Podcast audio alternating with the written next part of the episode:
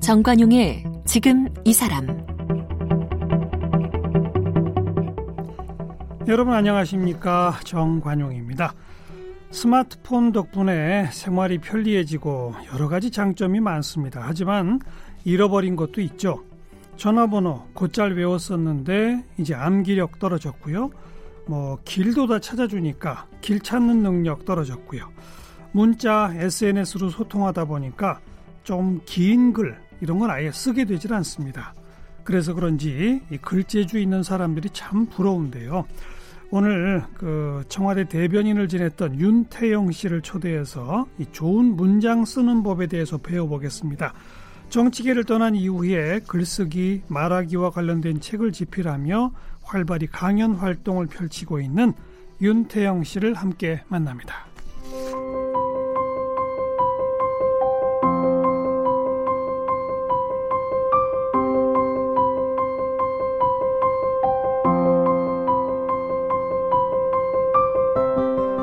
윤태영 씨는 연세대학교 경제학과를 졸업했습니다. 번역가로 활동하다가 1988년 의원 보좌관으로 일했습니다. 당시 제13대 국회의원으로 정계에 진출한 정치인 노무현과 인연을 맺었습니다. 참여정부 시절에 두 차례에 걸쳐 청와대 대변인을 맡았고 부속실장과 연설기획 비서관을 지내면서 대통령의 입이자, 대통령의 필사로 불려졌습니다. 지은 책으로는 대통령의 말하기, 오래된 생각, 기록, 윤태영의 글쓰기 노트, 바보 산을 옮기다, 윤태영의 좋은 문장론 등이 있습니다. 네, 노무현 대통령과 청와대 생활을 오래 함께 하셨죠. 그리고 이제는 글쓰기 말하기 관련 어, 책을 많이 펴내신 또 강연도 활발하고 계신 윤태영 씨를 오늘 초대했습니다. 어서 오십시오. 예, 아, 반갑습니다. 네. 윤태영입니다. 노무현 대통령 5년 청와대에 계실 때 네. 청와대 몇 년 계셨죠? 저 4년 1개월 정도 있었습니다. 너무 힘들어서 마지막 해는 1년 정도 제가 먼저 일찍 나왔습니다. 아, 4년 1개월. 예. 네. 노무현 대통령하고 첫 인연이 그 13대 때예요? 13대 제가 다른 의원실 의원 보좌관으로 들어갔었는데 어, 어디 계셨어요? 어, 지금 돌아가신 분이라서 예. 근데 하여튼 그 다른 의원실에 있었는데 인연이 맺어져 가지고 음. 있다가 3당 합당 되고 나서 저는 이기택 총재 방에 들어갔고 하면서 이기택 총재. 예. 음. 그 보좌관으로 하게 되면서 작은 민주당에서 이제 거의 매일 같이 얼굴을 보게 됐죠. 작은 그, 민주당, 꼬마 민주당 시절에. 꼬마 민주당이라고도 하죠. 예. 예. 그 시절부터 가까워졌지만 직접 보좌관은 아니셨잖아요. 아, 이제 현지 네, 노무현 의원의 보좌관은 아니었고요. 그죠. 그러다 가까워진 게 제가 잠깐 이제 출판사 나와 있었는데 출판사에 있으면서 어, 여보 나 좀 도와줘라고 첫 자서전 노무현 전 대통령의 책이죠. 예, 예 어. 첫 자서전을 쓰실 때 정치 쪽 파트 한 절반을 제가 굿을 받아서 정리하는 일을 했어요. 아. 그러면서 이제 본격적으로 그때 많이 가까워졌죠. 그때 출판사에는 왜 나와 계셨던 거예요? 정치권에 한 4년 있다 보니까 저랑 좀 안 맞는 곳인 것 같아가지고 어. 아 이거 이쪽 길이 아닌가 보다 해서 출판사 쪽으로 가볼까 해서 출판사에 나와서 그거 같이 같이 지내던 선후배들이었어요 정치권에서 예, 예. 그래서 같이 출판사 차려가지고 어 나와가지고 일하다가 마침 이제 예, 노 의원의 첫 자서전을 거기서 내게 됐었죠 음. 그 출판사에서 그 책을 내신 게 몇 년도죠 그러면? 그게 94년입니다 1994년 94년. 어, 참 오래전 일이네요, 그것도. 아, 예, 예. 그때는 출판이 굉장히 잘 돼서 책들도 많이 팔릴 때였어요. 네. 뭐, 어, 유명한 책들을 한번 내면 막 100만 부도 팔리고 막 그러던 시절이었죠. 출판계 호황이던 시절이었습니다. 돈 버셨어요? 그래서 노무현 좀. 아 저는 그냥 편집장이었고요. 사, 또 우리 저 사장님 따로 계셨으니까요. 아. 노 대통령님 책은 정치인 책 치고는 그래도 꽤 팔렸던 것 같아요. 그때 음. 제 기억으로 5만 부 찍었거든요. 정치인들 책 막. 어이, 5만 네. 부면 대단한 거죠. 만 부, 2만 부 나 힘들었었는데. 그러니까요. 5만 부 찍었어요. 네. 그때. 그러니까 그때는 이제 그 책 집필 과정을 도와주신 걸로 인연이었고. 네. 직접적인 참모가 되신 건 언제부터인 거예요? 아, 그 후로 뭐 선거 출마할 때마다 이렇게 카피 써드리고 이런 음. 거뭐 해드리고 했었는데 2000년 말 본격적으로 한건 2000년 말에 이제 그 캠프가 꾸려졌을 때 네네. 네. 그때 처음으로 이제 참모가 돼서 들어갔죠. 아. 그 방에 들어가서 일하고 싶은 생각도 있었었는데 그 방 사람들이 잘 그만두지 않아서 그 의원 예. 시절에 부자관실에 예, 예, 예, 그렇죠. 잘 그만두지 않았고 또그 후로는 또 뭐 사람 챙길 만큼 이렇게 의원 신분을 유지하신 적이 거의 낙선, 없고 낙선했으니까 예, 거의 이렇게 좀뭐 음. 사람들이 모였다가 떠나갔다 모였다 떠나갔다 그러니까 뭐, 예. 예. 그래서 어, 대선 즈음해서 이제 공식 합류. 네, 그 공식 처음으로 바로 밑에서 일하게 된 거는 음. 2000년 말 2001년 초라고 봐야죠. 그리고 대변인 뭐 연석 부속, 연설기획 비서관, 예, 부속실장 음, 대변인은 그 대통령의 말을 대신하는 사람이지만 네. 대통령 연설문을 쓰거나 그런 사람은 아니잖아요. 처음에는 그 청와대 제 저가 있던 청와대 그때 초기에는 연설팀이 대변인 밑에 있었었습니다. 대변인실의 연설팀. 예, 예전에는 공부석실 안에 어 예전에는 이제 고도원 비서관 김대중 정부 시절에는 그렇게 있었는데 저희 때는 아무튼 처음에는 그렇군요. 대변인실 밑에 있었습니다. 네, 그래서, 그래서 네. 그러면 연설문까지 직접 관장을 한 거네요. 제가 그렇죠 뭐 감수하거나 때로는 뭐 대통령님 생각을 음. 받아서 연설팀에 전달해 주거나 이런 역할들을 중간에 했었죠. 그러다가 네, 네. 대통령님께서 연설팀은 직접 가까이 두겠다 해서 연설팀 전부 본관에 와서 근무해라 그래가지고 별도로 분리가 됐군요. 네, 그래 아예 저 비서실장 직제로 음. 밑으로 딱 분리를 해서 홍보석실에서 빼가지고 글로 이렇게 갖고 올라가셨죠. 그래가지고 네. 바로 지금 거리에다 두고 바로 바로 이제 그때부터는 예. 요즘 그 또 베스트셀러 작가로 활동하는 우리 강원국 씨가 강원국 비서관이 이제 그때 예예 예, 그렇습니다. 그럼 별로 별도로 떨어져 나간 연설 비서관을 네, 예, 맡았던 거군요. 그렇습니다. 그 전에는 윤태영 대변인 휘하에 있었고 제가 처음에 연설 비서관을 했었죠. 처음 연설 비서관을 하다가 대변인으로 가고 강원국 씨가 연설 비서관을 했죠. 음. 근데 그게 대변인 팀에 팀으로 묶여져 있었어요. 예. 그러니까 대변인이 예. 그걸 관, 관장하는 걸로 이렇게 돼 있다가 막판에 다시 이제 별도로 아예 분리해서 음. 분리해서 연설팀은 따로 이제 운영하게 된 거죠. 노무현 전 대통령 그 연설문 써드리기가 어렵다면서요, 그렇게? 간단하진 않았던 것 같습니다. 예. 저는 저는 후보 시가 재임 중에는 우리 강원국 씨가 많이 거의 다 썼으니까. 근데 후보 시절에 제가 쓴 거는 저 거의 50점 못 맞은 것 같아요. 50점? 제, 네, 제 기억으로는 어... 한 절반 이상 고치신다면 그 50점 못 맞은 거 아닙니까? 그렇죠, 그렇죠. 네, 50점 못 맞은 것 같아요. 네. 근데 본인이 스스로 구술도 그렇게 많이 하신다면서요? 그러니까 후보 시절에는 시간이 없으니까 구술까지는 못하고 구술까지 못하니까 상대적으로 그러니까 이 쓰는 사람이 그동안 하신 말씀들 이렇게 찾아 찾아서 자료를 만들어 가지고 그걸로 원고를 쓰고 음. 그렇게 해서 해드려야 되는데 그러다 보니까 구술을 좀 더 자주 할 수 있으면 아무래도 본인의 생생한 생각이나 철학을 많이 담아낼 수 있는데 그렇죠. 바쁘다 보니까 구술을 많이 못 받으면 예. 그냥 하나만한 얘기를 이렇게 쓰게 되거나 음. 그냥 뭐 망고불변의 진리를 쓰게 되거나 이러면 후보자께서는 별로시더라고요. 그런 거 뭐 하나만 하니 남들도 똑같이 할 수 있는 이런 거 해서 예. 뭐해 하면서 그런 거 다시 다 지워버리고 새로 쓰시려고 하니까 예. 그러니까 좀 그러니까 점수가 이제 50점 이상 넘기가 어려웠던 것 같아요. 근데 대통령 되시고 난 다음에 우리 강원국 씨랑 작업하실 때 보면은 큰 연설은 아예 강원국 씨 포함해서 연설팀 다 불러가지고 어, 행정관들까지 다 불러가지고 그 자리에서 막 본인이 이, 쭉 구상을 예, 이야기하고 예. 어. 뭐 예를 들어서 광복절 기념사 한 50분짜리 하면 한 2시간, 3시간 정도 구술 내용만 따지면 음. 그거 압축하면 돼요. 아주 밀도 있게 압축하는 역할을 이제 그 연설팀에서 하면 되는 네. 그렇게 했던 것 같아요. 시스템이. 음. 원래부터 글쓰기에 취미가 있었어요? 저요? 네. 고등학교 때는 글 쓰고 싶어 했어요. 그래 장차 글 쓰는 사람이 되고 싶긴 했는데 그렇다고 뭐 주변에서 뭐 누가 알아준 건 아니고요. 뭐 고등학교 상, 때? 예. 네, 상 뭐, 받은 뭐 적도 그 전에 무슨 뭐 백일장 뭐 이런 데 나가서 뭘 했다든지 그런 거 없어요?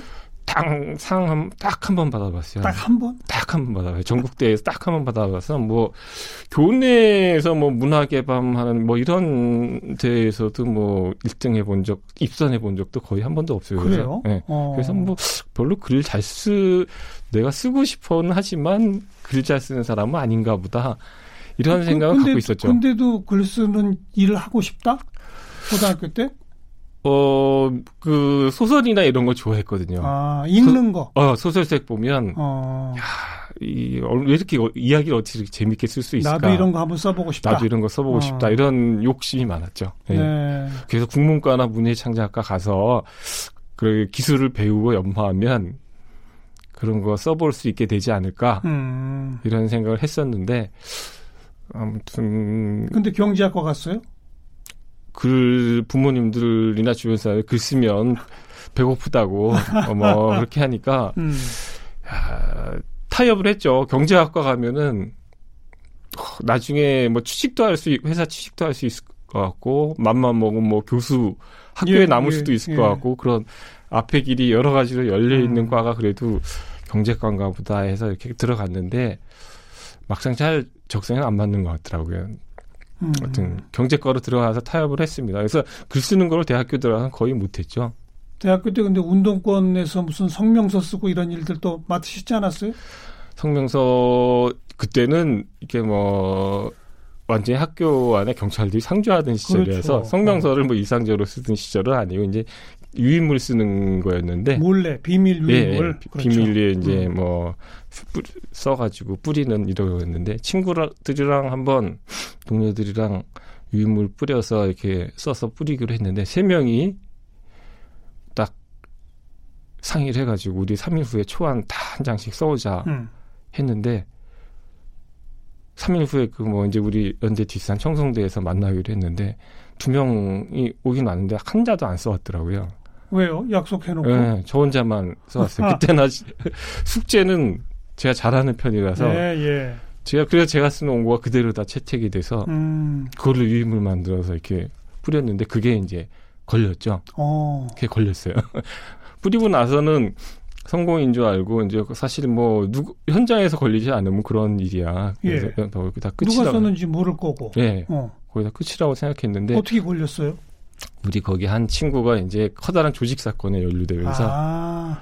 이제 항림 사건이라고 거기 연루되면서 이제 거기 다 이제 저게 자료가 있었나 봐요. 거기에 음. 그래가지고 이제 동단하서 같이 이제 잡혀 들어갔죠. 굴비 두름 엮듯이 그냥 네, 네 맞습니다. 엮여 들어갔군요. 네. 그래서 징역 사시고. 네, 징역 8개월 살았습니다 그때. 어. 그리고 뭐 듣자 하니 어 지금의 부인 예. 그 당시 여자친구. 예. 그분이 더 오래 징역을 살았다고요? 우리 집, 저는 유인물 사건인데, 우리 집사람은 완전히 시위 주동. 어. 주모자여가지고, 게다가 뭐 시위도 엄청 컸었나 봐요. 저는 이제 안에 들어갔을 때라서 몰랐는데, 시위도 크고 그래가지고, 점점 그 시절이 이게 이게 좀 형량이 점점 세지던 무렵이라서 예, 예. 한 4개월 차인데도 형량도 확 늘어나서 어. 1년 6개월을 저는 8개월인데 1년 6개월 받아가지고 제가 8개월 다 살고 나와 보니까 우리 저 지금 집사람 이제 형량이 한 1년 3개월쯤 남았더라고요. 그, 그 사이에 그렇게 그 많은 편지를 보내셨다고? 원래는 그, 저, 뭐야, 결혼한 사이가 아니니까 이런, 네. 이런, 그, 공안 사건이라거나 학생 사건들은 가족이 아닌 편지도 못 보내거든요. 그래서 어.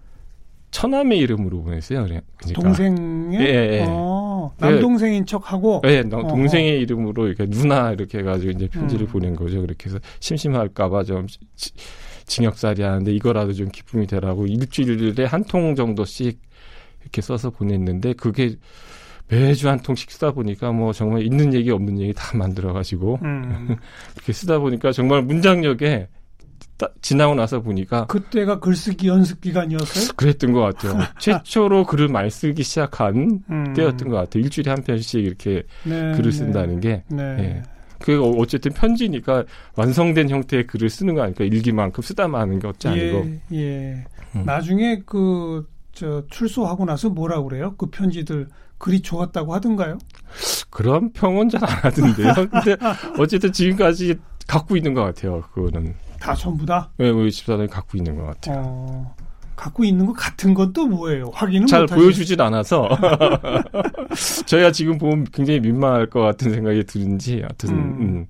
그리고 이제 국회 쪽으로 가셔서 예. 뭐 야당 의원들 보좌관 생활도 하고 뭐 그러다가 이제 노무현 전 대통령과도 인연이 되고 근데 아마도 대체로 뭐 speechwriter 뭐 예. 이런 쪽의 장점을 쭉 인정받아서 다른 정치인들 밑에서도 그런 활동을 하셨던 거죠. 예, 주로 뭐 그러니까 당에 있는 기자회견문, 성명서 그렇죠. 뭐 어. 이런 거 쓰면 잘 쓴다고 뭐 칭찬도 많이 받고 그러다 보니까 그 길로만 이렇게 그렇죠. 쭉 예.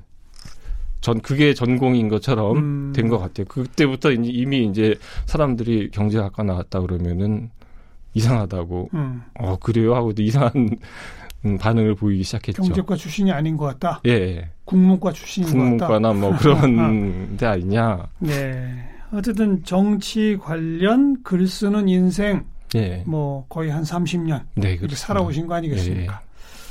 앞으로 정치는 안 하세요?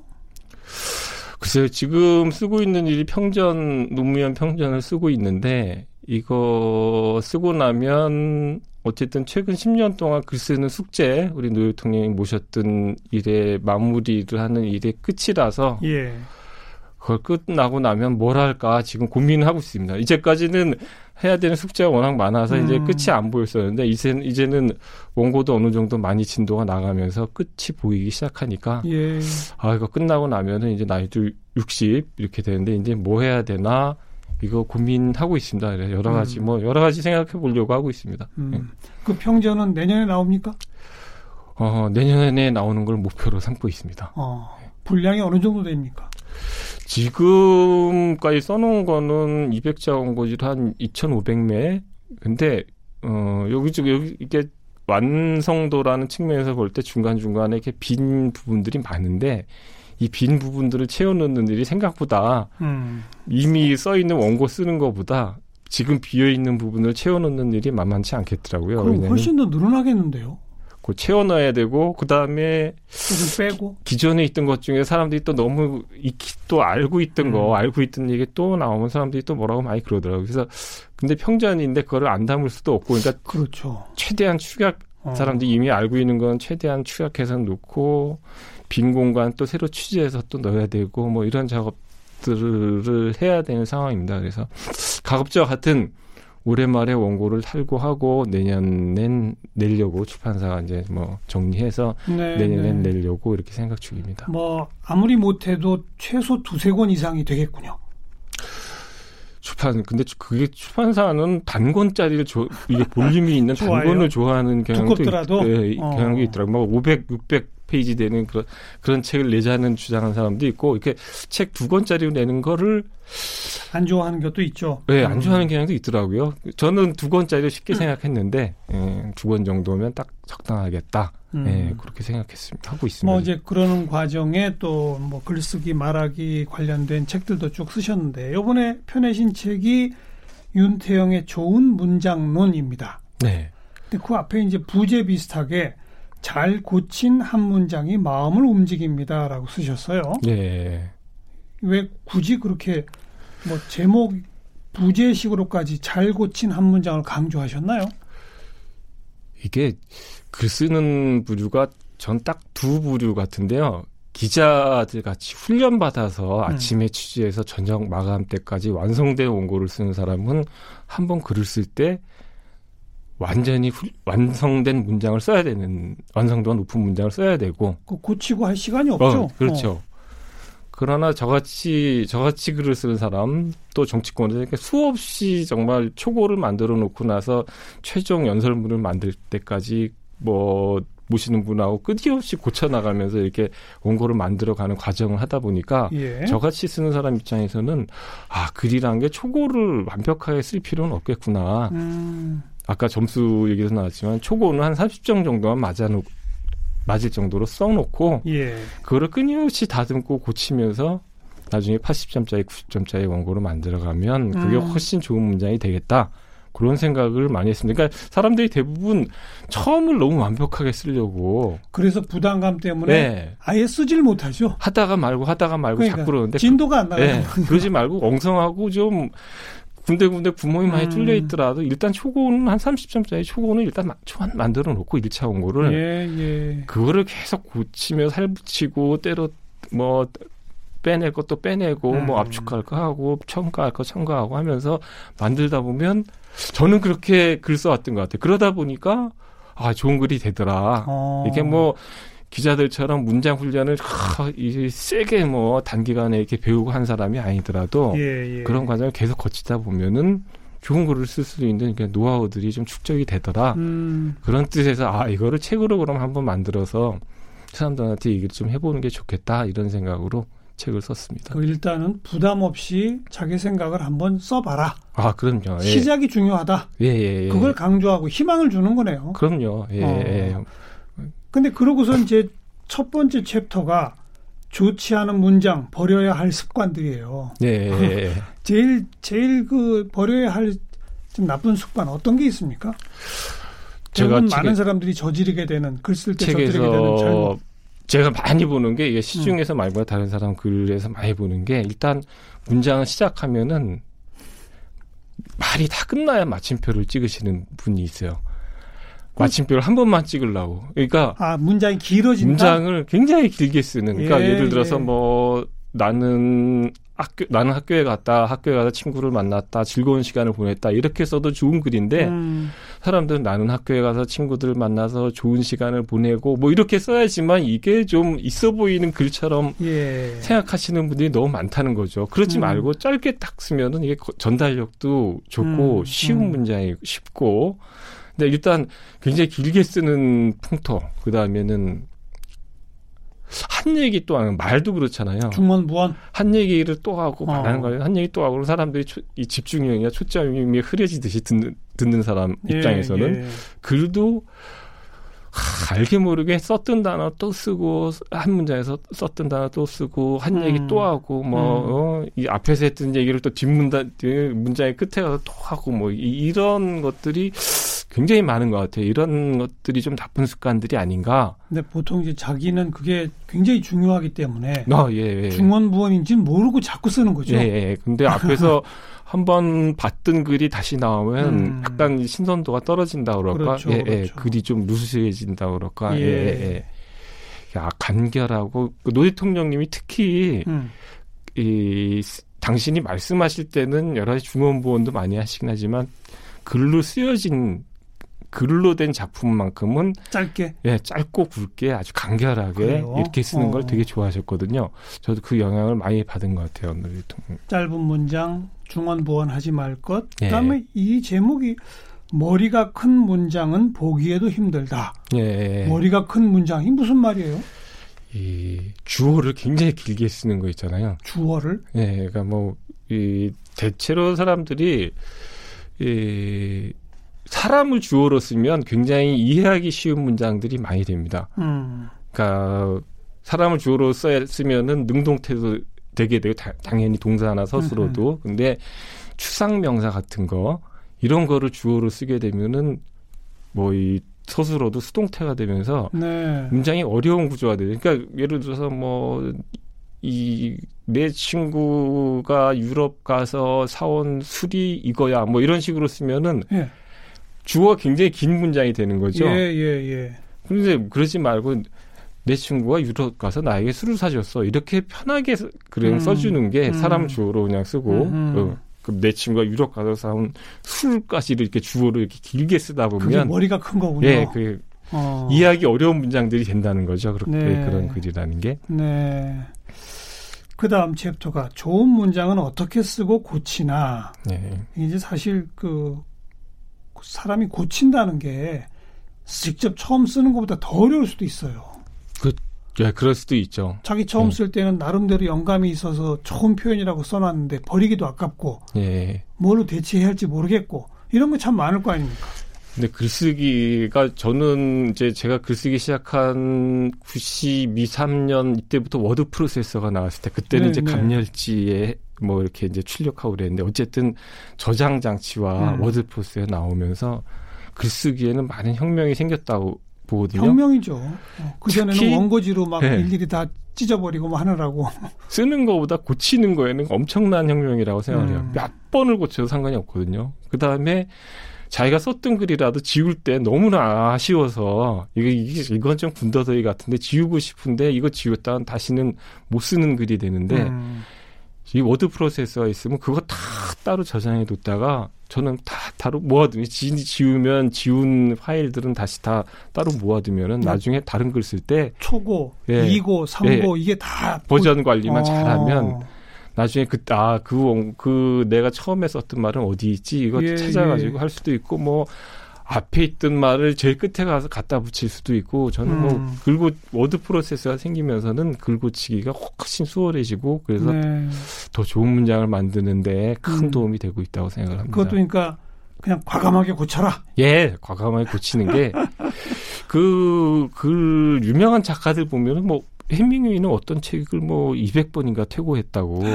200번. 예, 그런 어. 뭐 인터넷 자주 보면 그런 얘기 나오던데 음. 하여튼 고치면서 고치면서 끊임없이 다듬어야 이게 무슨 저 마당에 풀 자라듯이 매일 네. 봐도 잘못된 구석이 있어 보이는 게 글 같아요. 아. 예. 저의 저는 제가 쓴 글도 아, 밤 11시 12시에 마, 예, 마무리하고 딱잔 다음에 다음날 아침 10시에 일어나서 글 보면은 고칠 때가 여러 군데 또 눈에 보여요. 그래요. 예. 음.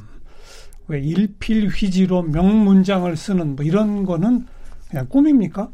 아, 그건 천부적인 사람이, 음. 저, 제가 이런 책을 내는 이유는 그런 천부적인 사람이 있고, 저같이 이렇게 실전에서 이렇게 확 끊임없이 고쳐가면서 배운 사람도 있, 있으니까 글 잘 쓰는 게 뭐 타고난 재주가 없으면 음, 음. 이렇게 끊임없이 고쳐나가면서 충분히 중간 정도 이상은 할수 있다. 네. 예, 예. 그런, 그런 좀 희망을 드리고 싶어서 이제 음. 강연도 다니고 글쓰기 책도 내고 그렇습니다. 음, 일필유지로 잘 쓰는 법 책은 사실 안 나와요. 아 그런가요? 그건 그런 사람만 쓸 수 있는 거기 그렇, 때문에 예, 예, 그죠? 예. 어, 누구든 일단 고치면 된다라는 예. 부담 없는 마음으로 자기 예. 생각을 쭉 써보고 그리고 과감하게 고치고 또 고치다 보면 좋은 문장이 만들어지더라. 네. 음. 예, 예.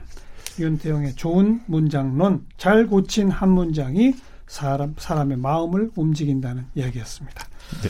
오늘 좋은 말씀 잘 들었고요. 어, 노무현 전 대통령의 그 평전. 네. 기대하도록 하겠습니다. 아이, 고맙습니다. 네, 고맙습니다. 네. 네.